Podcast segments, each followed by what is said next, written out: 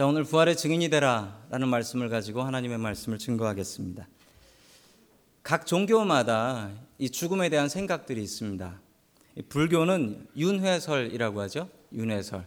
죽고 나면 착하게 살다 죽으면 어, 좋은 집에 훌륭한 사람으로 태어나고 나쁜 짓 하다 죽으면 어디 벌레 같은 거로 태어난다. 이게 윤회설이죠.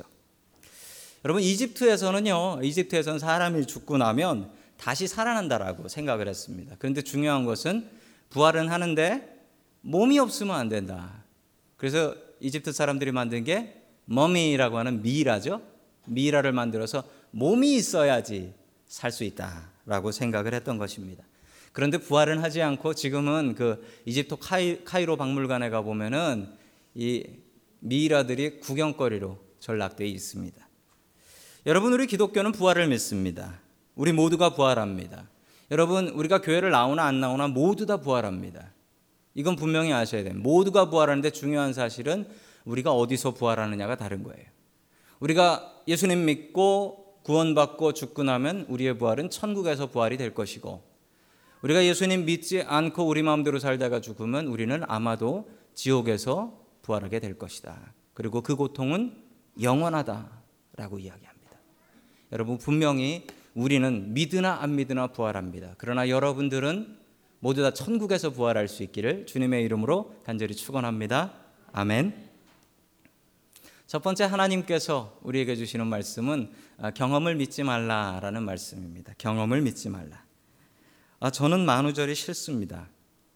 목사의 직업병인데 저는 너무 쉽게 믿어요. 너무 쉽게. 그래서 여러분들 저한테 만우절날 농담하신 분들 계시죠? 저는 그거 받, 농담 받으면은 저는 그냥 그대로 다 믿고 그때부터 근심 걱정하고 기도하기 시작합니다. 이게 목사 병이에요. 세상에서 제일 사기치기 쉬운 사람이 목사입니다. 여러분 만우절 날 농담 거짓말 한 번씩들 해 보셨습니까? 자 저희 집에서도 그 농담 때문에 아이들이 이게 조크 그리고 treat라고 하죠. 트릭 이런 걸 하는데 제가 아 그거 좀 안 했으면 좋겠다. 그러니까 아니 만우절날 그거 안 하는 사람이 어딨냐고. 아, 그래서 제가 그랬습니다. 아, 저는 아, 나는 목사 목사라서 거짓말을 하지 않기 때문에 나는 거짓말이 듣기 싫다라고 했더니 애들이 그 말이 정말 거짓말이네요. 뭐 저도 피해갈 수 없는 것 같습니다. 자, 4월 1일 날 만우절날이죠. April's Fool Day인데 4월 1일 날 실제로 있었던 일입니다. 올해 4월 1일 날 그 뉴질랜드에 뉴질랜드에서 있었던 일인데 뉴질랜드 BMW dealership에서 BMW 한 대를 공짜로 주겠다라고 광고를 냈습니다. 근데 문제가 있었습니다. 그 광고에 뭐라고 써져 있었냐면 April's Full Day Special 만우절 특집. 사람들은 이것을 보고 웃기고 있네라고 생각했습니다. 만우절인데 이걸 누가 믿어? 라고 생각하며 아무도 안 갔는데 한 여자분 한 분이 아, 믿져야 본전이라고 그걸 들고 고물차 15년 된 고물차를 몰고 그 딜러십에 아침 일찍 갔습니다. 아침 일찍 가서 그 광고를 보여주면서 차 줄 수 있냐고 했더니 바로 그 자리에서 차를 한 대 그냥 이렇게 빼주더랍니다. 근데 라이선스 플레이시 어때요? No fool. 예. 아니 저런 장난 같은 일이. 자 타고 온 15년 된 고물차는 팔아서 고아원에다 다 저 딜러십에서 줬다라고 합니다. 여러분 다른 사람들은 무엇을 믿었습니까? 만우절 특집 이거 거짓말이구만 농담이구만 생각했는데 이 여자분은 뭘 믿었습니까? 광고를 믿었습니다. 광고를. 여러분 기껏해 신문지에 나온 그 한 장 광고 그걸 믿고 갔더니 저런 선물이 쏟아졌습니다. 여러분 우리가 믿는 것은 신문지에 있는 광고보다 더한 주님의 말씀 믿는 사람들입니다. 여러분 경험보다도 하나님의 말씀을 의지할 수 있기를 주님의 이름으로 간절히 축원합니다. 아멘. 자, 우리 하나님의 말씀 요한복음 20장 13절 말씀 같이 봅니다. 시작. 천사들이 마리아에게 말하였다. 여자여 마리아가 대답하였다. 누가 우리 주님을 가져갔습니다. 어디에 두었는지 모르겠습니다. 아멘. 저는 참 이 말이 이해가 안 돼요. 여러분 이 새벽에 그 무서운 새벽에 예수님의 시신에 그 향품을 바르려고 이 여자분이 간 거거든요. 대단한 믿음과 대단한 사랑입니다. 그런데 여러분 이 분위기 보면 모르시겠어요? 지금 무덤에 그 돌로 됐던 그 돌은 치워져 있고 그리고 예수님께서 누우셨던 그 자리에는 지금 예수님이 입으셨던 세마포 그 옷만 이렇게 있고 그리고 천사 둘이 지키고 있는 거예요. 여러분 이 상황 보시면 모르시겠어요? 예수님께서 그렇게 말씀하셨던 내가 십자가에서 죽고 3일 뒤에 살아날 것이다. 이거잖아요. 빈 무덤 보면 이거 딱 바로 알아차려야 되는 거 아닙니까? 그런데 이 사랑이 이 막달라 마리아는 이 광경을 보고 뭐라고 얘기하냐면 예수님의 시신을 도둑 맞았네라고 생각을 합니다. 왜 그런 생각을 했을까요? 마리아가 이 새벽부터 예수님의 시신을 정리하러 간 것을 보면 이분은 대단한 믿음과 대단한 예수님을 향한 사랑이 있는 분인 것은 분명한데 왜 이랬을까요? 여러분, 마리아의 마음 속에는 이 경험이 있었습니다. 사람은 한 번 죽으면 끝이다. 사람은 한 번 죽으면 끝이다. 그 경험이 있었어요. 여러분, 그 경험 때문에 주님께서 내가 3일 뒤에 부활할 거야 라는 말씀을 그냥 limit을 줘버린 거예요. limit을 줘버린 거예요. 사람이 죽고 나면 예수님도 어쩔 수 없어 라고 예수님의 말씀을 자기의 경험, experience로 그냥 limit을 쫙 줘버린 것입니다. 자, 계속해서 우리 15절 말씀 같이 봅니다. 시작. 예수께서 마리아에게 말씀하셨다. 여자여, 왜 울고 있느냐? 누구를 마리아는 그가 동산지기인 줄 알고 여보세요. 당신이 그를 옮겨 놓았거든. 어디에다 두었는지 내게 말해 주세요. 내가 그를 모셔가겠습니다. 하고 말하였다. 아멘. 예수님께서 마리아를 아, 마리아를 만나셨습니다. 이 마리아가 예수님을 직접 보게 된 거죠. 여러분 그렇게 그리웠던 예수님 만났는데 마리아가 하는 말 우리 예수님 시신은 어디다 두셨습니까? 어디다 치우셨는지 제발 좀 알려 주세요. 예수님을 보고도 알아보지 못하는 이유는 뭘까요? 여러분 경험이 이처럼 무섭습니다. 사람이 경험을 하면요. 그 경험대로 가요. 여러분 이런 경험 있으실 거예요. 멍하니 정신 안 차리고 운전하고 가다 보니 집에 가고 있더라. 목적지를 향해서 가야 되는데 멍하니 생각 안 하고 가다 보니까 그냥 집으로 가고 있더라는 거. 가던 길로 그냥 가는 거예요. 경험. 그 경험대로 사는 겁니다. 여러분 우리가 경험의 지배를 받고 삽니다. 여러분 혹은 우리는 이해되는 것, 내 머릿속으로 생각해서 이해되는 것만 믿습니다. 어떤 분은 방언을 못 해요. 그러면은 아유 방언하는 사람들은 다 가짜일 거야. 그냥 짓거리는 걸 거야라고 생각합니다. 어떤 분은 나는 예언은 안 믿어. 나는 예언 같은 건 그냥 대충 얘기하는 걸 거야. 맞으면 좋고 아니면 많은 거지. 나는 병 고치는 거 안 믿어. 어떻게 병원 안 가고 그냥 병이 고쳐져. 나을 병이니까 고쳐졌겠지. 여러분 이렇게 생각하신다면 죽음과 부활은 죽어 보시고 믿으시겠습니까? 부활하시고 나서 믿으시겠습니까? 여러분 그때쯤 믿을 수 있겠죠. 그러나 그때는 너무 늦었습니다. 여러분 죽기 전에 부활과 죽음에 대한 믿음 갖고 있어야지 우리가 천국 갈 수 있습니다. 여러분 부활해 봐야 믿겠습니까? 여러분 그때 너무 늦는데요. 여러분 마리아처럼 경험을 의지하지 마십시오. 경험보다 더욱더 확실한 것은 하나님의 말씀입니다. 말씀을 의지하는 사람들이 더욱더 복된 사람들입니다. 여러분 화면을 봐주시면 감사하겠습니다. 화면에 보면 화살표가 있는데요. 여러분 이렇게 꺾인 거, 요거 요거 보지 마시고 가운데 있는 그 bar 있죠? 길다란 bar. 저 길이를 한번 두 개 비교해 보세요. 어떤 게 더 길어 보입니까? 100이면 100, 요게 길어 보인다라고 말씀하실 거예요. 그러나 제가 자로 재봤습니다. 이 둘은 똑같습니다. 똑같아요. 여러분 사람의 경험이라는 게 이렇게 보잘 것 없습니다. 여러분 의지할 걸 의지해야지 우리의 경험을 의지하고 살아서는 안 된다라는 말씀이에요. 안 된다.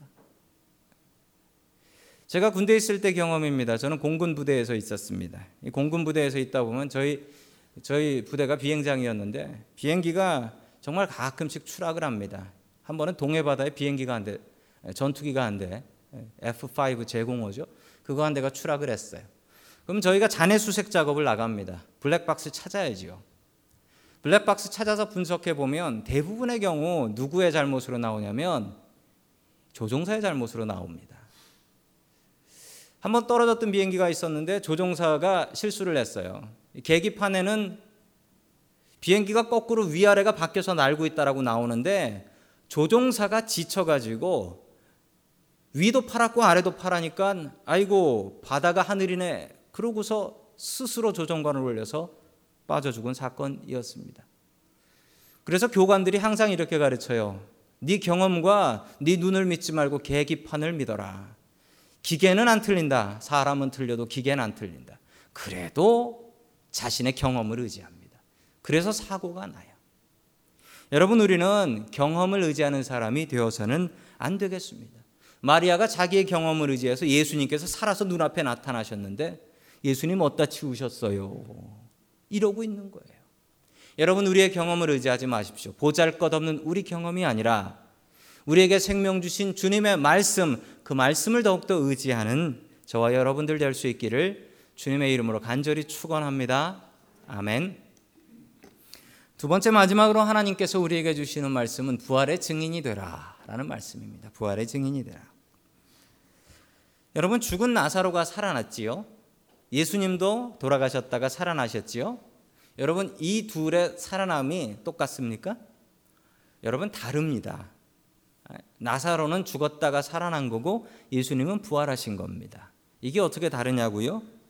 나사로가 살아나서 영원히 살았습니까? 다시 죽었을까요? 성경에는 나오지 않습니다. 그러나 분명히 나사로는 병들고 아프고 늙어서 죽었을 것입니다. 예수님께서 부활하신 뒤에 다시 돌아가셨을까요? 아니요. 예수님은 천국 가셨습니다. 다시는 돌아가시지 않으셨습니다.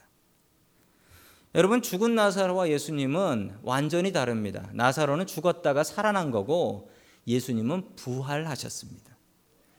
부활하셨던 모습도 참 많이 다릅니다. 나사로가 부활했을 때의 모습을 여러분은 기억하십니까? 나사로야 일어나라 라고 하니까 죽은 나사로가 일어났습니다. 그리고 예수님께서 뭐라 말씀하셨냐면요. 가서 저 붕대, 저 묶어 놓은 것을 풀어줘라 걸어 다니게.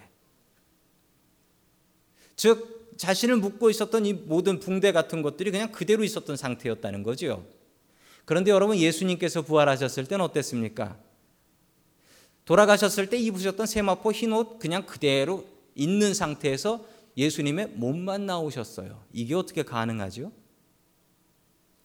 여러분 부활하면 우리의 몸이 우리가 생각하는 것과는 다른 모습의 몸이 된다. 몸이 없는 건 아니에요. 몸은 분명히 있는데 몸이 이 공간의 지배를 받는 몸이 아니라는 겁니다. 예수님의 제자들이 예수님 돌아가시고 나서 무서워가지고 집 문을 걸어 잠궈 놓고 열어주지 않았습니다. 그러자 예수님께서 어떻게 하셨냐면 문을 열어달라고 하지 않고 그냥 문을 쓱 지나가 버리셨습니다. 그렇지만 예수님께서는 도마에게 내 손에 손을 한번 대봐라, 옆구리에 손을 한번 대봐라, 만져 쳤습니다. 여러분 우리가 이해할 수 없는 몸입니다. 즉 부활하면 우리의 몸이 완전히 달라진다라는 것을 성경을 통해서 알 수가 있습니다. 자, 우리 15절 말씀 같이 봅니다. 시작. 예수께서 마리아에게 말씀하셨다. 여자여, 왜 울고 있느냐? 누구를 찾느냐? 마리아는 그가 동산지기인 줄 알고 아멘.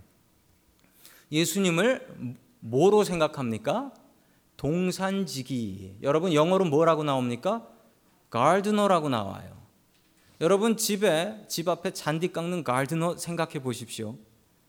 여러분 우리가 예수님의 부활하신 모습은 막 빛이 나고 광채가 나고 그런 모습으로 생각하지만 실제로 이 마리아가 본 예수님은 빛이 나고 광채가 나면 아이고 예수님 했겠지 동산지기세요 이러지는 않았겠지요. 여러분 주님께서 부활하셨던 모습은 우리가 상상했던 것처럼 아주 찬란한 빛이 나는 그런 모습은 아니었던 것 같습니다. 이 마리아가 혼돈하는 것을 보면 그렇습니다. 계속해서 16절 말씀 예, 같이 보겠습니다. 16절입니다. 시작. 예수께서 마리아야 하고 부르셨다. 마리아가 돌아서서 히브리 말로 라부니 하고 불렀다. 아멘. 예수님의 목소리를 듣고 라분이 라비어 선생님하고 알아듣습니다. 모습을 보고는 더 헷갈려서 모르고 목소리를 들으니 알아봤다. 부활하면요, 우리의 몸이 달라지는 것 같습니다. 예수님께서 부활하셔서 제자들이 갈릴리 바닷가에서 고기 잡고 있는데 예수님의 모습을 보고 제자들이 모릅니다. 근데 예수님의 무엇을 보고 알았다라고 하냐면 예수님께서 생선 굽는 것을 보면서 생선 굽는 모습이 딱 예수님이네. 그러면서 베드로가 물속으로 뛰어들어 버립니다. 여러분 부활하면 우리의 모습이 달라집니다. 그도 그럴 것이 당연한 것 같습니다. 여러분 부활하시면 여러분 몇 살로 부활하시고 싶으십니까? 아마 20대로 부활하고 싶으시다고들 하실 거예요. 제가 우리 권사님 은퇴하신 장로님들께 가서 장로님 권사님은요 그냥 그 연세가 어울리세요. 그냥 80, 90으로 부활하십시오라고 제가 얘기하면 저는 아마 따귀를 맞게 될 겁니다. 너나 그렇게 살아. 누구나 다 젊은 모습으로 부활하고 싶겠죠. 그래서 우리가 부활하게 되면 이렇게 예수님께서 부활하셨을 때 사람들 제자들이 그렇게 기다렸던 예수님을 보고도 몰랐던 것처럼 우리의 몸도 분명히 변하게 될 것입니다. 그러나 여러분 분명히 최고로 좋게 변할 것입니다. 여러분 그것을 기대하며 사시기 바랍니다. 저 못 알아보실 거예요 그때쯤. 자 계속해서 17절 말씀 같이 봅니다. 시작. 예수께서 마리아에게 말씀하셨다. 내게 손을 대지 말아라. 내가 아직 아버지께로 올라가지 않았다. 이제 내 형제들에게로 가서 이르기를 내가 나의 아버지 곧 너의 아버 나의 하나님 곧 너의 하나님 올라간다고 말하여라. 아멘. 예수님께서 마리아에게 부탁하셨습니다. 제자들에게 가서 어, 내가 죽지 않고 부활했다고 증거해라. 당시 여자들은 증인이 될 수가 없었습니다. 그 여자들은 법적인 책임을 물을 수가 없었어요. 그리고 심지어는요 여자 여자가 예, 성전에 나와서 하나님 앞에 하나님 이 일을 해주시면 제가 제 아들을 바치겠습니다 라고 얘기한 다음에 여자가 해야 되는 일은 무엇이냐면 집에 가서 남편한테 물어보는 겁니다. 이랬는데 돼요? 안 돼. 그럼 끝나는 거예요. 성경에 적혀 있습니다. 남편이 허락하지 않으면 여자가 한 약속은 약속이 아님. 여자는 법적인 책임이 없고 법정에 증언할 수 없으며 어디 가서 자기 마음대로 약속도 할 수 없었습니다. 여러분 게다가 이 막달라 마리아라는 여자가 어떤 여자입니까? 일곱 귀신 들렸던 여자예요. 일곱 귀신 들려서 동네를 뛰어다니던 그 여자였습니다. 예수님 만나서 귀신 쫓고 사람 된 거예요. 여러분 이 여자가 동네에 뛰어와서 여러분 죽으셨던 예수님께서 살아나셨어요라고 하고 돌아다니면 뭐라 할까요? 또 미쳤고 이러지 않겠습니까? 또 미쳤고 또 귀신 들렸구만 저 여자. 여자의 말도 안 믿는데 막달라 마리아 말이면 더 안 믿죠 사람들이. 그러나 예수님께서는 너는 가서 증인이 되어라. 너는 가서 제자들한테 증언해라라는 겁니다. 여러분 예수님을 만난 부활의 예수님을 만난 사람은 증인이 되었습니다. 여러분 우리가 최소한 막달라 마리아보다는 낫지 않을까요? 막달라 마리아가 예수님께서 부활하셨어요라고 얘기하는 것보다는 우리 말 더 들어주지 않을까요? 여러분 주님께서는 우리를 부활의 증인으로 불러 주십니다. 여러분 부활을 증언하며 사셔야 합니다. 아시아에서 100년에 한 번 나올까 말까 한 테너라는 칭찬을 받은 분이 계십니다. 테너 가수 배재철이라는 분이십니다. 얼마나 노래를 잘하는지 이 유럽에서 유명한 콩쿠르에서 1등하고 오페라에서 대단히 이름을 날렸던 분이시며 한국보다도 일본에서 더 유명했던 분이십니다. 그런데 이분이 어느 날 어느 날 공연을 준비하는데 목소리에서 자꾸 이상한 소리가 나는 거예요. 그래서 병원에 갔습니다. 병원에 가서 확인해 보니 갑상선 암이라 했습니다. 그래 뭐 갑상선 암, 암 중에 제일 수월한 암이라더라. 수술을 해 보니 이 암이 목 전체로 퍼져 가지고 목에서 이 말을 하게 하는 신경이 있는데 거기까지 어쩔 수 없이 거기까지 잘라냈어요. 이제 말을 못하고 노래는 아예 못하는 상황이 되어버린 것입니다. 참 훌륭한 가수, 이제 인생 끝났네라고 사람들이 다들 찌찌찌찌 하고 동정하고 있었는데 이분이 독실한 크리스찬이에요. 배재철 집사님이십니다. 이분이 하나님 앞에 기도하고 하나님 죽은 사람도 살린 하나님께서 내 목소리 못 살리시겠습니까? 이렇게 하나님 의지하고 기도했습니다. 그러던 중 아는 사람이 일본에 일본의 의사 중에 하나가 목소리를 재생할 수 있는 목소리를 살릴 수 있는 의사분이 있다라는 이야기를 들었습니다. 그분이 은퇴하신 분이신데 은퇴하신 분이 자기 팬이래요. 그래서 자기를 위해서 수술을 해 주시겠다고 말씀해 주셨던 겁니다. 그래서 일본에 가서 수술을 4시간 동안 받았습니다. 그런데 이 수술이 너무 정교한 수술이어서 수술을 하면서 목소리를 확인하면서 목소리를 녹음하면서 제대로 수술이 됐나 아니면 다시 수술해야 되니까 목소리를 그래서 수술대에서 4시간 수술을 받고 나서 이렇게 영화로 만들어졌는데 더 테너라는 영화로 만들어졌는데 그 영화의 한 장면입니다. 마이크를 대고 녹음을 하면서 그 일본 의사가 노래를 하나 해 주시겠습니까? 아는 노래 있으면 하나 아무거나 해 주십시오라고 했는데 이분이 이 노래를 부릅니다. 주 하나님 지으신 모든 세계 내 마음속에 그리워 볼 때. 하나님 나 만드신 분이잖아요. 하나님 나 고치실 수 있잖아요. 그 수술실에 찬양이 아름다운 찬양이 울려 퍼집니다. 나를 지으신 하나님께서 나의 목소리도 회복시켜 주실 줄 믿습니다. 이분의 목소리가 회복이 되는데 100%는 회복이 안 되고 50에서 60% 정도밖에 회복이 되지 않으셨습니다. 그러나 지금 찬양할 때 그 찬양 소리에 사람들이 눈물을 흘립니다. 전에는 목으로 찬양했고 이제는 영혼으로 찬양하기 때문에 그렇습니다. 그는 부활을 믿었습니다. 주님 부활하셨으니 내 목소리 살려주실 수 있겠네. 주님께서 다시 살아나셨습니다. 죽은 사람도 살리셨는데 우리를 살리시지 못하실까요? 우리의 아픈 몸 살리시지 못하실까요? 우리의 아픈 영혼 살리시지 못하실까요? 여러분, 우리의 가정을 살리지 못하실까요? 우리의 사업장을 살리지 못하실까요? 여러분, 주님께서는 이 모든 것을 살리실 수 있는 분이십니다. 그분이 우리를 주님의 증인, 부활의 증인으로 부르고 계십니다. 여러분, 막달라 마리아처럼 아까 보셨던 배재철 집사님처럼 주님의 부활하심을 증언하며 살아가는 저와 여러분 될 수 있기를 주님의 이름으로 간절히 축원합니다.